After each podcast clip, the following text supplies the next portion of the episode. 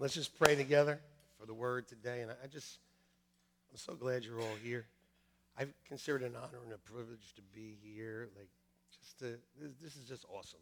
I'm so glad you're all here. And I'm talking now just to you. My heartfelt prayer is if anybody here doesn't know Jesus, that you would leave with Jesus. My heartfelt prayer is if anybody's here is depressed, that they would leave with joy. My heartfelt prayer is if there are some dreams in your life that have died, that they would be revived today. My heartfelt prayer is that if you're supposed to be in some kind of ministry and you're not, that today it would be ignited again. My heartfelt prayer is if you're single today, you'll find a mate. I saw a double pump like this. All right, listen, I forgot to do the singles announcement. So, all the single ladies, if you would stand up so we know who you are, stand up, single ladies. Stand up. Wait, stand up. Go right ahead. Go ahead. Let them know. Let them know who you are. Let them know. Let them know. All right. All right, now for the for the gold award. All you single men, stand up right now. Single men, stand up. Come on, don't be afraid. Don't be afraid. Let's go. Come on, come on.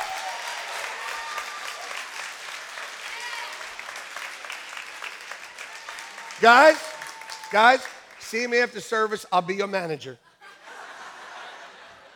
Because you are worth your weight in gold. Amen. Ladies were like, uh, one, two, three, I don't know, maybe. Praise God. Hey, amen. You want a godly spouse, preferably with an inheritance or rich or something. Amen? That knows the Lord. What's wrong with that? Nothing. Praise God. Look what she got. Actually, I was I was broke and I didn't know Jesus when you first met me. Amen. You helped me, honey. Yesterday was our 28th wedding anniversary. You're welcome. Everybody always says to the wife, Yeah, it's amazing you put up with them for 28 years. What about me? Give me some credit. You think it's easy to live with somebody that's happy all the time? It's horrible. think that's easy, right? Everybody's like, oh, she's so happy. I know. Makes you feel bad that you're not always happy. But then if you live with somebody who's depressed all the time, it's worse. What's worse? I don't even know. But we're going to get into the word right now. Heavenly Father, we praise you and thank you as I prayed before God that if anyone here doesn't know Jesus Christ, like the two men this morning, they would give their heart to you today. Pray if anyone came here sick in their body, depressed, under uh, attack, financial troubles, uh, marriages that might be close to being over, uh, negative thoughts, we pray that they would leave with your word today. And Father, I'd like to add this prayer that Eli Manning and the New York Giants could take down the evil empire this afternoon. Stop the spread of evil. I pray this in Jesus' name. Amen.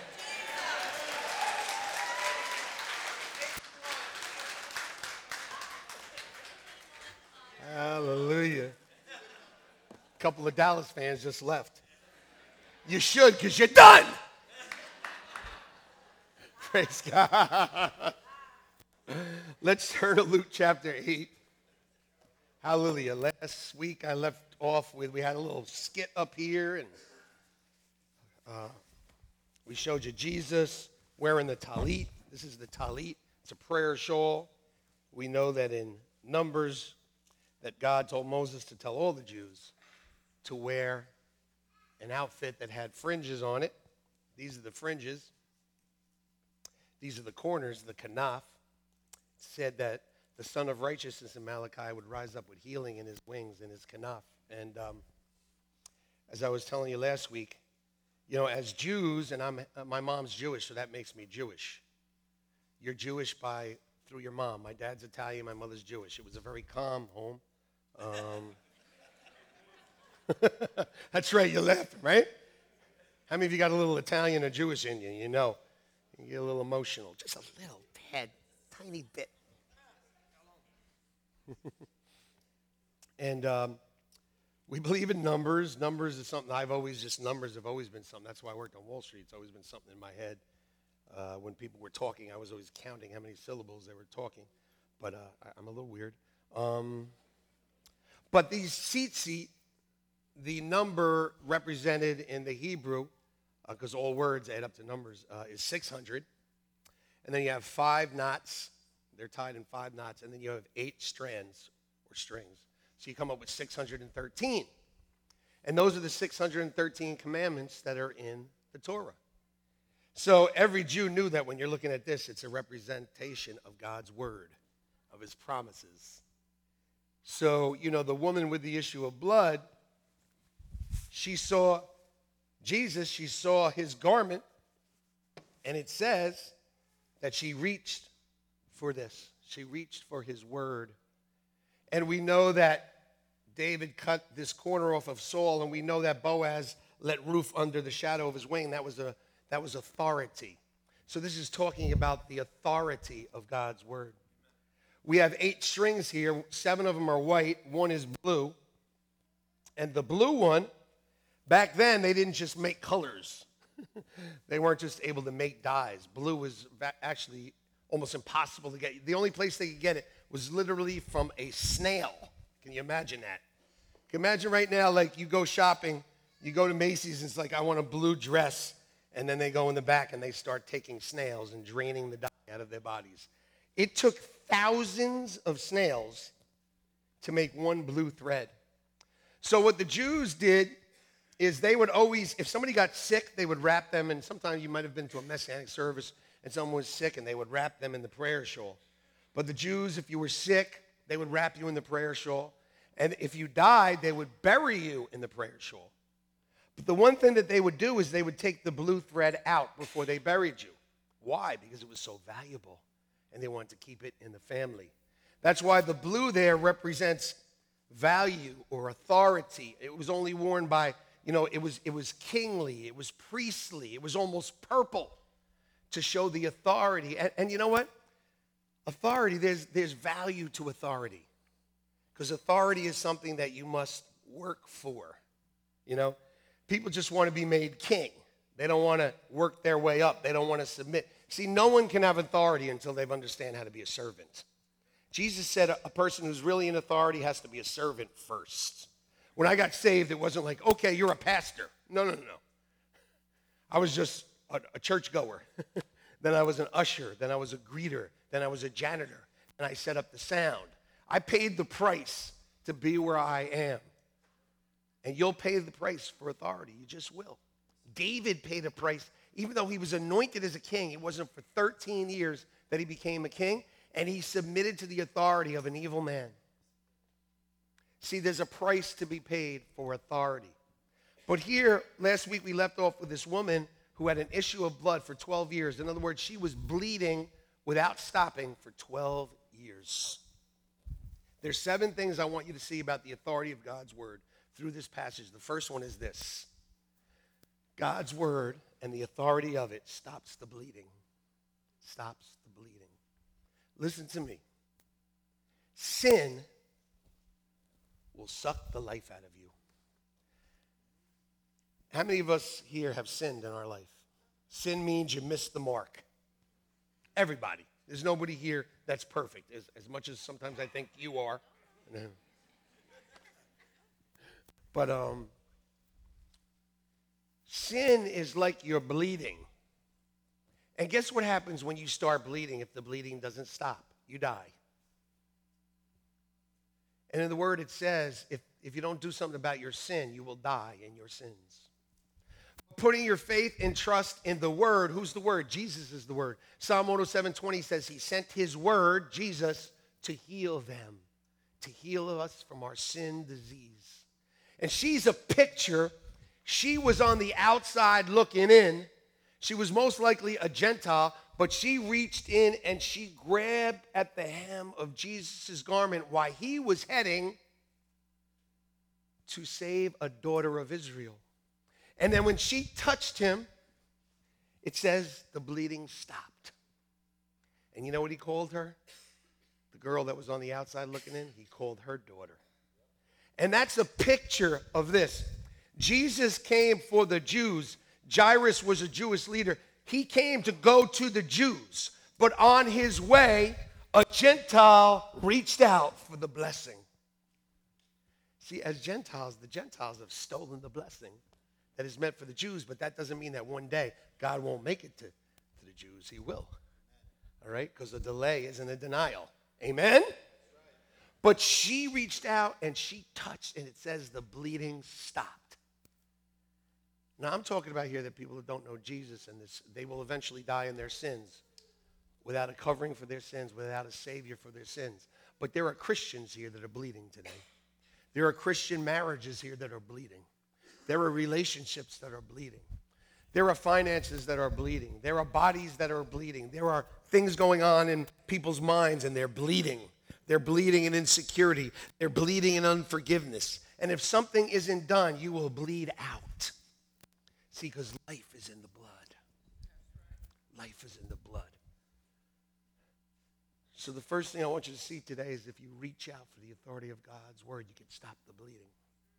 There has to be a time. There has to be a time when you reach out for Jesus. There has to be a time when you put your faith and trust in what he did. Amen? Because none of us can do it. None of us can do it. He'll stop the bleeding. Hallelujah. The second thing I want you to see is in Luke chapter 8, verses 49 and 50 put that up.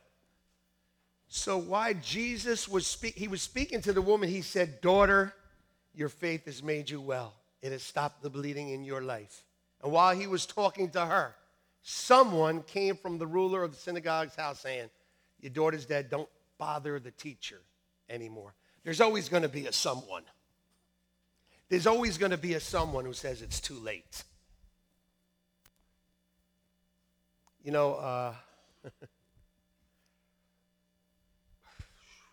we knew a couple in our church years ago, and they ended up leaving our church, but we still prayed for them, loved them, and um, we heard through the grapevine. I was saying this morning, what is? How do you hear through a grapevine? Know. What does that mean? But I guess it's just Gladys Knight made that up, and we all believe that. But um, heard it through the grapevine that that they were getting a divorce and they were going to sell their house. These were friends of ours. These were people who were under our care for a very short time. They were sort of in and out of different churches, but we knew of them and we loved them and we heard about that. And uh, we'll interfere with you. Yeah, we will. My wife and I will interfere. Uh, we met with three different couples this week. We'll interfere. Oh, yeah. Mm-hmm. We'll come to your house. We'll knock on your door when you don't want us there. Oh, we'll do it. So, Alicia was like, We're doing something. I go, Okay, we're doing something. What are we doing? doing something. We're, I don't know, what are we doing? So we said, We're going to their house on Friday night. We knew since they're going to get divorced, they're not going out on Friday night anymore. So we went to their house at like 7 o'clock, just knocked on the door. They opened the door. My wife went, Hello! And they were like, Hi. And I went like this behind my wife. I'm like, You don't know what's about to hit you. We didn't leave till 12:30, 1 in the morning. Their house was already up for sale, already a contract on it. They were gonna, they had three kids. They were gonna get divorced. They're still together this day. Because we spent five hours. Yeah. You know why? Because it's never too late. It's never too late. I don't care what anybody says. We had a gentleman here in 2003 he was working on one of my houses in New Brunswick, and I went to see him before he started the job. He was white as a ghost. He said, I have stage four cancer. I said, You need to come to church so the people there can pray for you. We pray for him, we pray for him, we pray for him, we pray for him. We see him every once in a while. He comes here to visit. It's never too late. It's never too late. I don't care what someone says. Jesus said, Don't be afraid. She will be made well. See, it's not what we see or what we think, it's what he says. And guess what? It ain't over till he says it is. I'm going to let all the fat ladies off the hook. It ain't over till Jesus says it's over.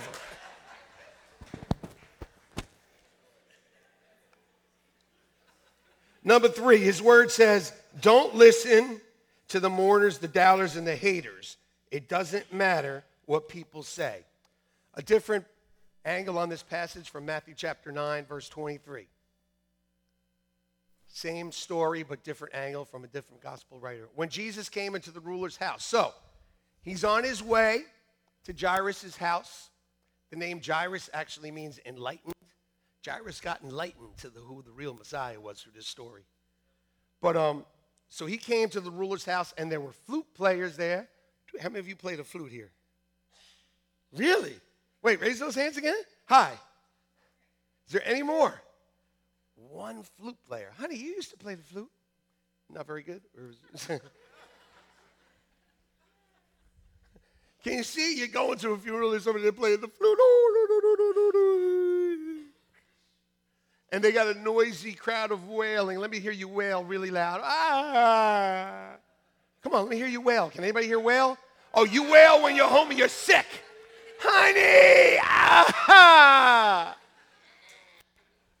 How many of you guys wail when you get sick? I do.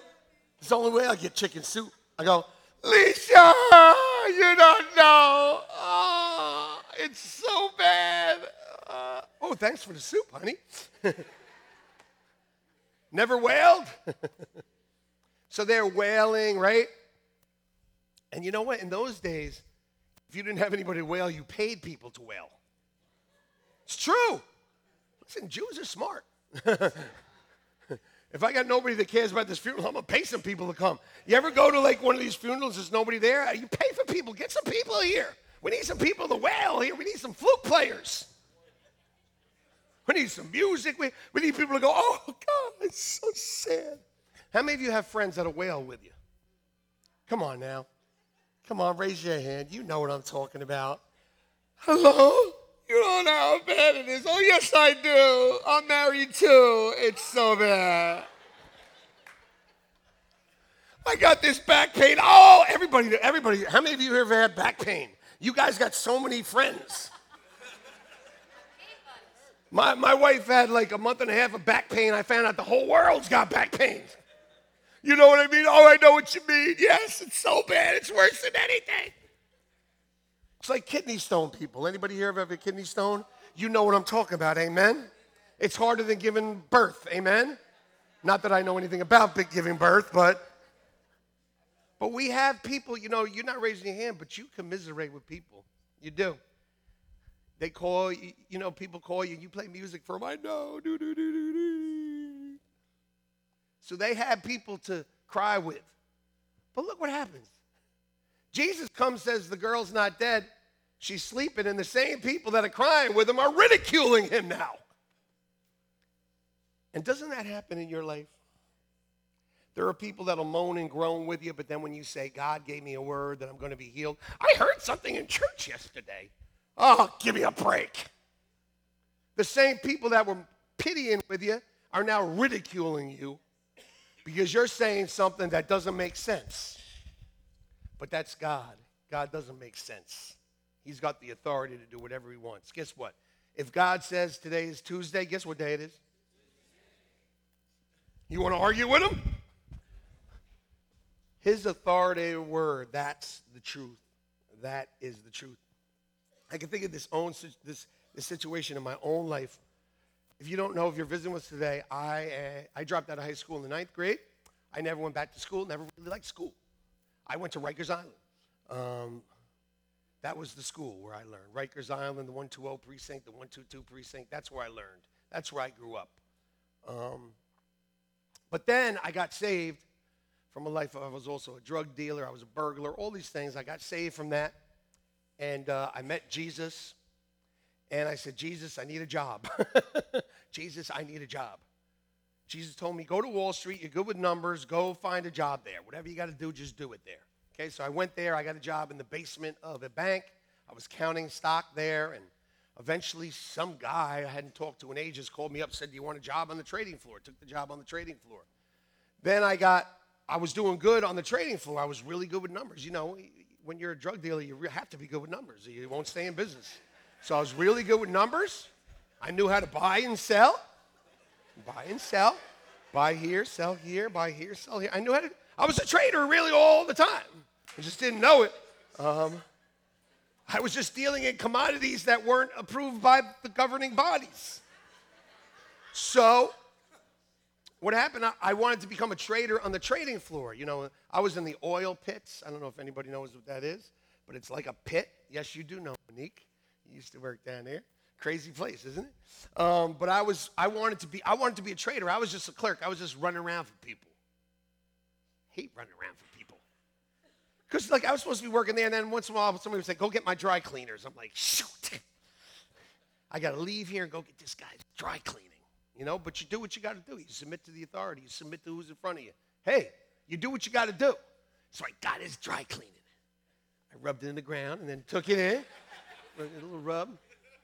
And like what you do to my hamburger when you're mad at me and I'm not looking. I see you do it. I, I've seen it. When you're mad at your husband, do you ever drop some food on the floor and just give it a little rub and then put it? Yeah, you're laughing because you did it. You've done it. And then your husband's eating it. It's like, there's like sand in here. It's, it's crunchy. What is that, hon? Oh, peppercorns. It's peppercorns. No, it's not. That's kitchen dirt. Anyway, so I'm there and and I'm there, so I have to go before this board at the New York Mercantile Exchange. I had to go before this board of 12 guys. Anybody here ever have to go before a board? It's so boring at the board. There's people sitting there like, you know, with their religious glasses on. you know what I mean? Looking to judge you or something, right? So I'm sitting before this board so I can become a member of this exchange. So there's like, I don't know, 8, 10, 12, I don't know how many guys there, you know. And I'm sitting there, and then they have this, they do a background check. And have you ever get a background check done on you? And you were ever scared when they did the background check on you? And, and, and did you ever read it and they reminded you of stuff you forgot that you did? Yeah, oh, you know what I'm talking about. So I'm there, and the guys, they're looking through. Some of the guys are laughing. Some of the guys are like, what? and there was this one guy directly across from me. He was just going like this. Mm, he was just shaking his head no. I'm like, what does all this mean? Oh, it means no. That's what it means. One by one, the, first couple of guys that knew me, that didn't really know me, they were laughing. They couldn't believe what they were looking at because it was like this thick. And, and, the first couple of pages were like he worked at a pizzeria, we think, somewhere in New York. And the rest of it was moving violations. Do you know what moving violations are? They're violations that when you're moving, you, you violated something. Not you in your car. Anybody know? Any of you ever get a moving violation? I was one of the top 10 scofflaws in New York. Yeah. Yep. So they were the guy directly across, he was the chairman of the exchange. He's on CNBC every other day because I'm not, so I'm not going to mention his name. he looked at me and he, they went around and it got to him and he just looked, he took off, you know when somebody's talking, they take off their glasses, you know it's going, oh shoot. Put the glasses back on. No, please. I know you can see me. He took the glasses off and he said, as long as I'm a member of this board, you will never be a member of this exchange. He said something like, you're a disgrace, all this other stuff. I was, oh, my heart just fell. It just fell. So when I was out of there, it was like, wow, is this God thing going to work? Is this thing real? Like all this stuff? Because I just got saved. You know, we just got married. I'm like, okay, you're supposed to take care of me, God. This is all supposed to work out now. You know, I'm following you. I'm not going to Studio 54 anymore. I'm going to church. We dance a little bit there, but nothing bad. You know, like you're going to take, you're going to, and, and I went to the book of John. I liked the book of John. It was very simple. I stayed. Book of John, right here. Book of John, book of John, book of John. It said, if you pray and believe, you'll have what you pray. So it's like, okay, I pray, believe. I want to be a member of the New York Merchants. Pray, believe, pray, and believe, pray, and believe. So then I had to go to the Staten Island motor vehicles. Now, how many of you hate to go to the motor vehicles, period? How about when you got to go there and get all your moving violations printed out? With, with printers that have little holes in the, in the, How many of you go that far back? You know, I, I want to tell you young people something. The printers didn't used to work fast. They used to go like this. Boom, boom, boom, boom, boom. The papers would lay on each other. I'm in church, I can't lie. It took an hour for them to print out my moving violations. When I went to court, I had over $70,000 of moving violations. I was like, Lord Jesus. And when I had to tell Alicia, she was like, Lord Jesus. Who did I just marry? We just got married. I forgot to tell her that one little thing. Uh, honey, I forgot. I forgot to tell you that little thing, little tiny thing, little baby thing. $70,000, I know. This is little, right? Lord Jesus. Lord Jesus. She was selling copiers in New York for Pitney Bowes. She came home. Listen, I knew what happened. I didn't say nothing to her. She came home. It was in January. She got her bonus from selling copiers. She was making buku money. Could you go back to work? she was making big money. She got this bonus. The bonus was $14,500. so she comes home, honey, you know, in her mind, it's like Macy's, Fortunoffs, everything that he didn't buy me. I made a big mistake at our first Christmas. I bought her like kitchen utensils. Very bad move. She almost left me over that. It was like unbelievable. What, you don't like the spatula? I got your roller too. I messed up so bad. I didn't know. Some people are right now, oh shoot, I gotta go shopping again. But the point was, I messed it up, and here it was, and I said, honey, uh, I got to go to court for this and everything. I went to court. You know what? They, they reduced it down to $14,000. So I came home and I said, honey, what can you buy for $500? she handed it right over. After I begged. Oh, she handed it right over. And but still, I didn't get, I, I wasn't, I didn't become a member right away.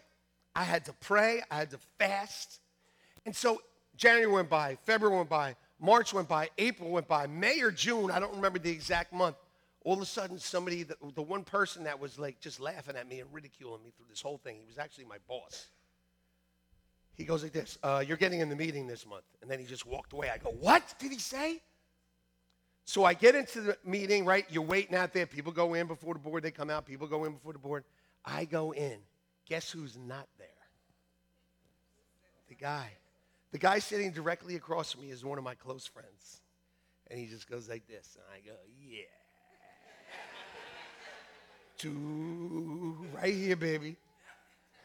They went stamp, stamp, stamp, stamp, stamp. You're a member of the New York Mercantile Exchange. Listen to me. Don't listen to the, dater, the, the haters or the doubters. Listen to the Lord your God. If he says she'll be made well, if he says you got a calling for your life, if he says you, your marriage can be great, if he says you could be in the ministry, if he says you could be on the exchange, if he says you could sing on the worship team, whatever he says. Because there's always going to be flute players. Well, we only have one. But uh, the next one, number four, his word says, don't fear, don't react, don't be moved, only believe. Everybody say only. only. Luke chapter 8, verse 49. Your daughter is dead. Don't trouble the teacher. But when Jesus heard it, he had an answer. Listen, God's got an answer for everything. No matter what it is, he's got an answer. He's got an answer. He answered and said, Don't be afraid, only believe. Can, can we try that again? Only. Could you imagine how powerful our church, all the, the overall church in the world would be if all we did was believe? If all we did was believe. If all we did was believe. I was telling the first service there, the one thing that hurt me when I first became a Christian, Pastor John, is when we were at a men's Bible study and we were studying Matthew chapter 13, and it said there that Jesus was in this town to do miracles, and it said he couldn't. As soon as I saw he couldn't, I was almost floored. I was like, this is blasphemy. This is a wrong Bible. said he couldn't do many miracles in this city because of the unbelief. The unbelief literally hindered him from doing more. But our belief will enable him to do everything. so, you know what he did? He went to her house and he said, Only Peter, James, and John are coming with me. It's like, imagine we got a call from somebody who was sick in the church and we said, Okay, the whole church will be at your house tomorrow. It'd be too busy in there. And there would be some that doubted healing, there would be some that doubted what God could do. He, he said, I'm bringing Peter, James, and John and the mother and father because I'm telling you something. When your kid's sick, you'll believe. You'll, and if you don't, you'll, you'll make yourself. Like the man who, you know, they couldn't heal his son, and he said to Jesus, Help me because I don't believe. Sometimes belief comes out of desperation. Sometimes you're in a situation where the only thing you could do is believe. How many of you, right now, you're in a situation that seems impossible? The only thing you can do, and the only thing Jesus says to do, is believe. He says, Don't fear. Let me tell you something about these terrorists. Let me tell you something about them. I was in New York on 9 11. This stuff brought up some stuff in me. And I started, you know, like I said, I was like sitting there, you know, vegging out. I could have eaten seven hamburgers, watching, you know, oh my God. And just negativity coming into my heart. And my, my daughters live in New York, like, okay, come home. Let's shut it down. But somebody in France, somebody in Paris, I don't remember who said, he said, listen, what we should, what we need to do right now is fill every restaurant, fill every concert hall, and let them know that they're not changing our way of life. And that's what we do. Because fear is looking to paralyze people. You know, when Goliath came out, the whole nation of Israel was paralyzed for 40 days because of fear. That, that is what they're trying to do. They're trying to paralyze us but they're not paralyzing me. I don't care. Because the worst thing that could happen to me is I could die and go to heaven. How bad is that? It's the truth. So he went in with the people that will believe. Listen to me. You need to surround yourself. If you're in a situation where you need to only believe, you need to surround yourself with people who only believe. And who are focused on believing with you. You don't need a you don't need a pity prayer partner. You need a believing prayer partner. And that's why I tell our prayer team, I said, listen, I don't want you going up there and having a pity party with somebody. If anybody here ever gets prayed over by somebody here and they give a pity party with you, you need to come to me and tell me because I don't want any pity parties going on at this altar.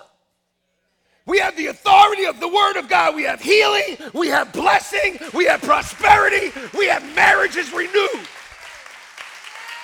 I don't want to hear about pity parties. The world's having a pity party. We're in the house of God. And his word is authority here. I'm not mad. Next, his word says that if you believe, if you believe, what's possible? All things are possible. Luke 8 52. Jesus said, he said. Everybody say, He said. He said. One of my favorite songs is by a woman named Dottie Peoples. Anybody know who that is? She's the songbird of the South, man. She's got gospel all over. She put the G in gospel. I love listening to her music. She has this song called He Said It. Oh my God, you listen to that song, you'll fly out of your room. Because all she talks about is that He said it. He said it. He said it. We should always be saying, He said it. He said it. He said it. He said it. He said it. Ooh, I could do it, Dottie Peoples. He said it. he said it. He said she's not dead. If he says she's not dead, guess what? She ain't dead. And they ridicule him knowing. Now, the word knowing you usually hear in the gospel is the word gnosko, which means knowledge or knowledge of something. That's not the word used here. It's a Greek word, eido, which means their perception. Their perception was that she was dead. See, it doesn't matter what your eyes, your ears, or senses are telling you. What he says is the authority. And he said, she's not dead. Look at Romans chapter 4. And this is the message translation. We can get the whole worship team while I'm talking right now because I like preaching with worship. It's fun. It says Abraham was first named father, then he became a father because he dared to trust God to do what only God could do raise the dead to life. With a word, everybody say, with a word, word. make something out of nothing. Oh, Lord Jesus. With just a word. When everything was hopeless, Abraham believed what? I'm gonna, I'm gonna tell you something. You wanna, you wanna, you want a word of wisdom? You want a nugget of wisdom? Here it is. Believe anyway. Pray anyway. Trust anyway. Praise anyway. Who wrote that song? Was it Martina McBride? I don't know. She said, Do it anyway. I love that song. She said, No matter what's going on, just do it anyway. Because that's sometimes and every time, that's all you got. Believe anyway. Decided to live not on the basis of what he perceived or saw at what he couldn't do, but on what God said that he would do. And so he was made the father of a multitude of people. God himself said to him, He said to Abraham, You're going to have a big family, Abraham. Abraham didn't focus on his own impotence and say, It's hopeless. This hundred year old body could never father a child. Nor did he survey Sarah's decades of barrenness or infertility and give up. He didn't tiptoe around God's promise, asking cautiously skeptical questions. He plunged into the promise and came up strong, ready for God. Are you ready for God to do what He said He's going to do? I could see 100 year old Abraham right now. Hey, Sarah, are you ready?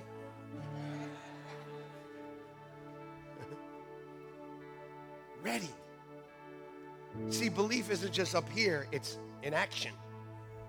It's getting ready to do what you thought you couldn't do, to be who you thought you couldn't be. Two more. His word has authority in the spirit realm. Luke chapter 8, verse 54. Do you know?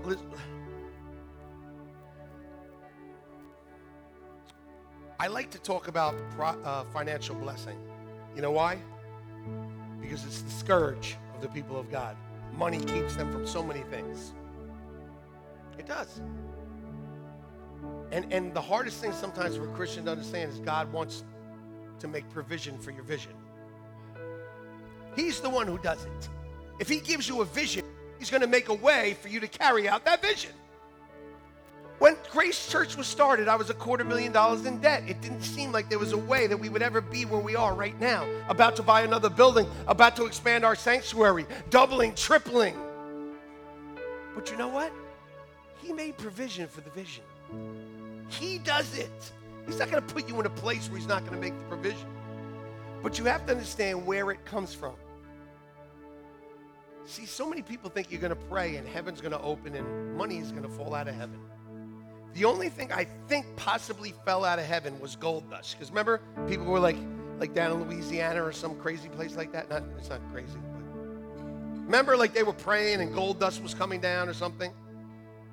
I, I mean, frankly, I, I don't want gold dust. I want gold nuggets or bars coming down. I mean, gold dust, you got to gather it all up. It's not worth anything. I mean, if you're going to spring something down, could it be gold bars?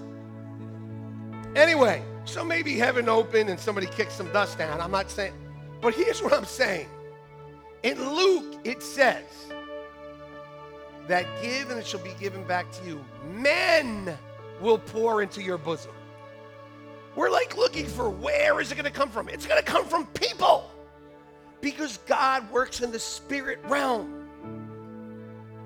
He will talk to people on your behalf. People will give you raises and, and, business, and they don't even know why. Has that ever happened to you? I got promotions, I got jobs and stuff from people that didn't even like me. They're probably right now saying, Why'd I do that for him? I don't even like him. It's God because he works in the spirit. Now, look what happens. So he goes to the little girl that they perceive is dead, and he says, Little girl, hey, little girl, arise. And it says the first thing that happened was her spirit returned to her. Now, the Jews believe that when someone dies, that the spirit hangs out for three days. On the fourth day, it totally leaves. That's why Lazarus, Jesus let him stay in the tomb for how many days? Four. And then he called Lazarus from the tomb to show them who he is. He's the Father of spirits. He literally called him. But this little girl, she just died. Her spirit was still there. He just said spirit, and boom, it popped right back into her. Some of you had a spirit to do some things for God. Some of you had a spirit in your marriage that was just, it, it was just wow. Some of you had a spirit for your career. Like, wow. Some of you had a spirit for a ministry that was just like, you were so excited. You knew it was from God. Your spirit was so excited about it. And somehow it's left. It's, it's hovering somewhere. But you know, with one word, it can change. Come back, spirits. It's funny, we sat with a couple recently who they just like they're sitting there, it's like they're two strangers. And God said to me, He said, How easy it would be for me to restore this marriage. I said, God, this is nothing.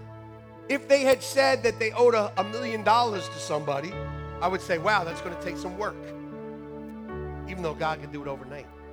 I said, God, if their minds were just transformed right now, their marriage could be great tomorrow or this minute. Spoke to their spirits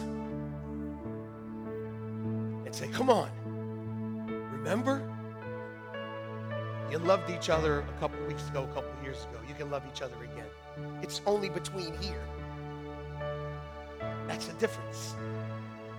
This week was our anniversary, you know, and uh, my, my administrator, my personal assistant, my savior, Grace, she said to me, Pastor Joe, here, try this. Give your wife something every day for the next three days. She'll love it.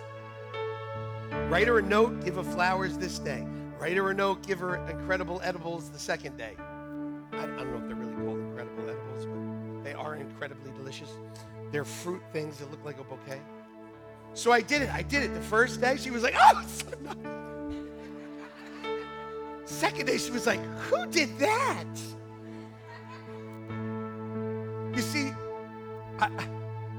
Had lost the spirit of wonderment about my wife, about how beautiful she is, how much I love her, you know? But that can change like that. Instantly. See, when you speak with the authority word to the spiritual things, they can change like that. Your despair can become joy. Your insecurity can become confidence. Immediately. One word. One word. He said, Spirit, come back. And finally, the last thing he said was, Get up. He took her by the hand and he said, Get up. Many people here, they're on the ground. They're floored. I'm here to tell you something. The Word of God is spirit and it is life. It is spirit and it is life. It's a positive charge for your life. The Lord showed me a long time ago. He said, He said, get out your mirror and check if the Christians out there are breathing. Because sometimes that's the only thing that'll let you know. because they might be smiling on their face, but inside they might be hurting so bad that they're about to die. And he said to me that the word is like a defibrillator, it's a charge. And you take it and you charge that heart up to pump blood, and the blood is life, to pump that life again. There are people whose heart is practically stopped. They're not even living anymore. And God said, My word is like a defibrillator. Boom! I believe that Jesus got into that room. I don't believe he said, Okay, little girl, time to get up. I think from the bowels of his heart, he said, Little girl, get up! Get up! And she got up. 12 years she was potential. In a moment, she was almost wiped out.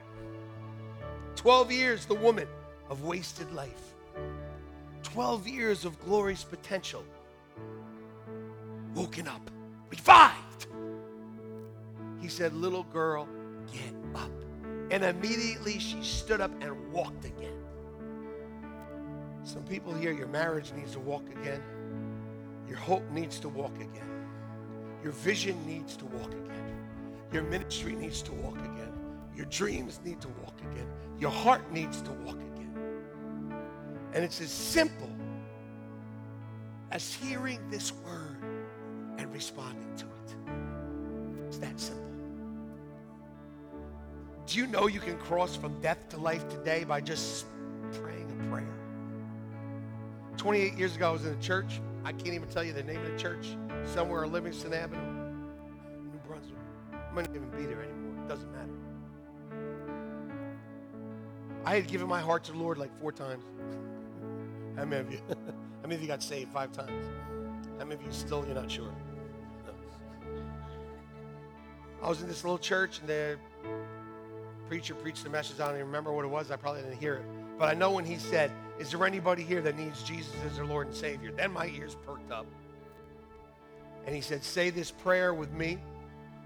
I said the prayer, raised my hand. I was born again. Again. Again. Some of you have never been born again once, so this prayer is for you. If everybody would bow their heads now. I want you to be honest with yourself. If you die tonight, are you 100% sure that you would spend eternity in heaven? 100%. I'm not talking about 99.9%. I'm not talking, uh, not talk, thinking about, oh, I think I might because I'm sometimes a good person. I'm talking about, are you 100% sure that you've put your faith and trust in Jesus? Because I'm telling you this one prayer, one word of authority from, from Him, and you will live forever. And His blessings will overtake you right now in this life now. See, I could speak the word of God with authority. When, when God said that he loved the world, that he gave his only begotten son, that whosoever believe in him should not perish but have everlasting life, when he said that, is it true? Of course it is. It's God. So when I repeat what he said, is it true? Of course it is. Because I'm just repeating what he said. I'm repeating his words. So I say to you right now, God loved the world and gave his only begotten Son, Jesus, who died on the cross for your sins. If you receive him as your Savior, you'll have everlasting life. He didn't come in the world to condemn you, but he came to heal you, deliver you, and set you free, and bless you, and cure you. So let's say that prayer together so you can receive that in your life right now. Because what goes into your ears and into your mind will go into your heart, and then your heart can make the decision. Nobody can make the decision for your heart. A man's heart plans his way. But some people today will make a decision in their heart, like those gentlemen did this morning, to make Jesus Lord of their life. So say this prayer with me. Say, Father, I know that Jesus is your son. I know he died on the cross for my sin. Three days later, you raised him from the dead that I might have a new life. Father, I've made mistakes. but I receive your Son for the sacrifice for my sins. Jesus, come into my heart. Make me new today.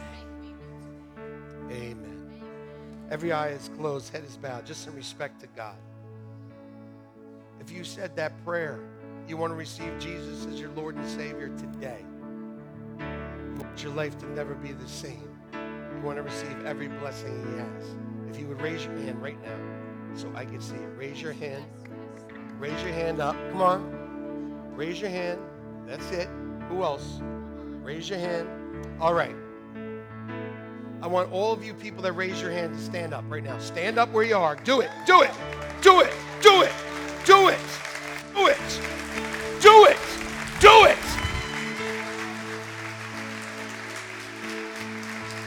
Now come up to the front right here. Honey, come on.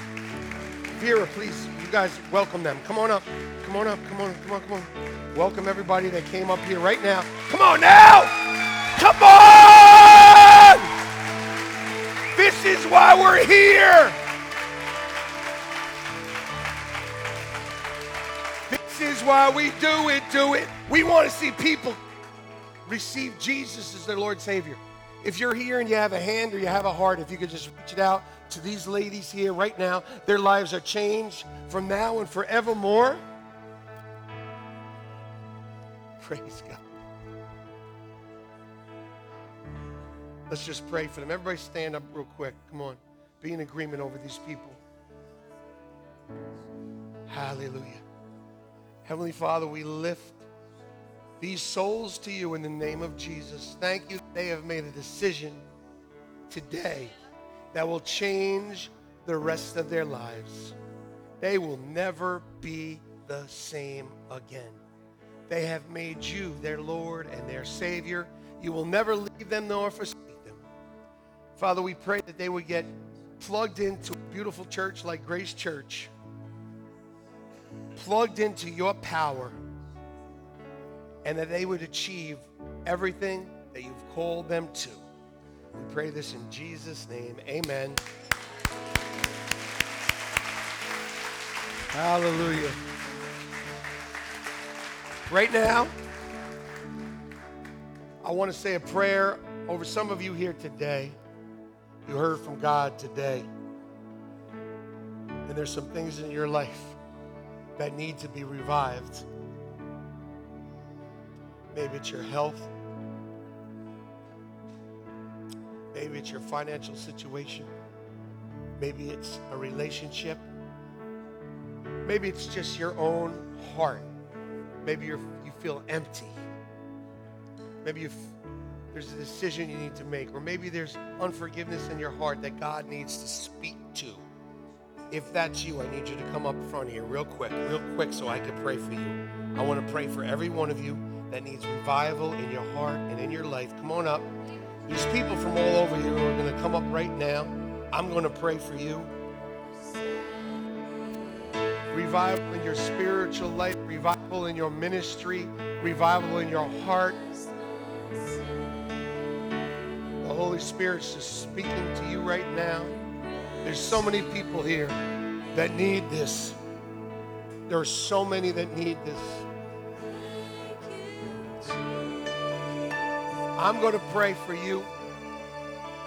And then if you want individual prayer, I need everybody to listen to me. If you need individual prayer, stay up here and we'll pray for you. But as the pastor of this house, of this church, I am going to speak an authoritative blessing over your life. Because this word is in me, this word is on me, this word is all over me. I truly believe. Listen to me. Jesus took the defibrillator to me when I was 40. He took it to me yesterday.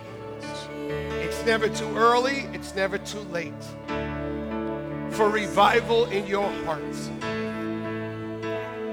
So I want everybody here just to if, you if you if you lift your hands, lift your hands. You don't have to, but if that's something you do, just worship with our worship team right now for a moment. Because we want to, we want to, you know what worship does? It breaks up the ground of your heart. So just start to sing. Just if you've never put your hands up, at least just don't hold your hands together. Just just put your hands apart for a second. Just receive. Come on now. Don't be tight. Come on, don't be tight. Say, okay, God, whatever it is, I'll take it. Yeah, now we start to sing. Come on. To worship. Come on, we need to worship.